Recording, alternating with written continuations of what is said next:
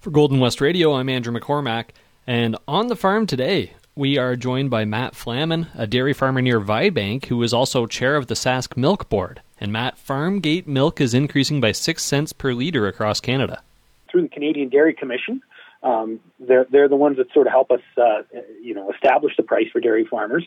Uh, they, they've gone with uh, with with the data that they have over the last uh, last uh, time period of about a year. Uh, we we adjust our price only once a year, and um, through through the cost of production study that that farmers uh, you know help help uh, establish the price, and also using the consumer price index, it's been determined that uh, you know there's a there's a call for a little higher price uh, of milk to the farmer.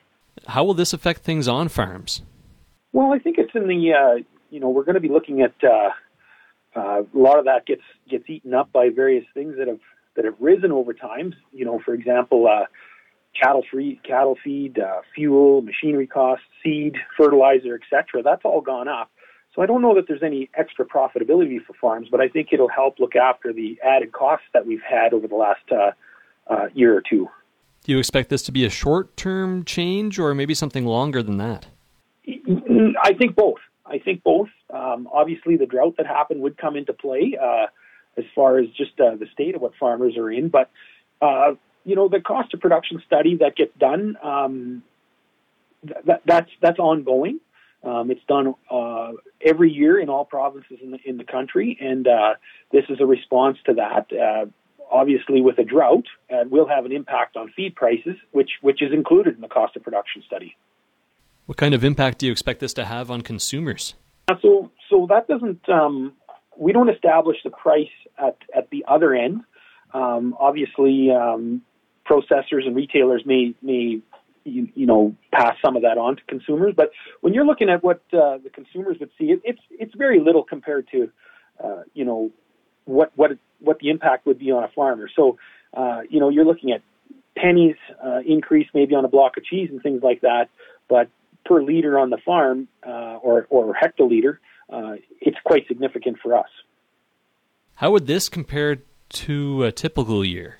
Uh, this would be a little bit more than usual, but probably uh, there's two factors to that. Number one is that we only we only adjust our price uh, once a year, and in this particular time, it's um, the, the, the costs uh, that farmers are incurring is is has gone up a little quicker than than normal, and and really. Um, you know, up till now, we've had very small incremental price increases over the last number of years. So, so I mean, maybe we were uh, a little bit behind on our, you know, uh, price based on the cost of production. What's the morale been like amongst dairy producers? Well, I think it's like every agriculture sector. We always we're very optimistic people, um, and and you know this this price increase will be very welcomed um, uh, by farmers, obviously. Uh, but I think we all know uh, there's some challenges with drought and things like that in our region that are that are that are also putting challenges to our farmers that we have to work our way through. So I, I think as, as a group, uh, we're a very optimistic group. Um, we'll, we'll, face challenges head on, and, and uh, you know I think there's always one of those things in, in the farming world that there's always next growing year, and, and I think that's what we're looking forward to in our uh, not just the dairy world, but I think the whole uh, ag sector.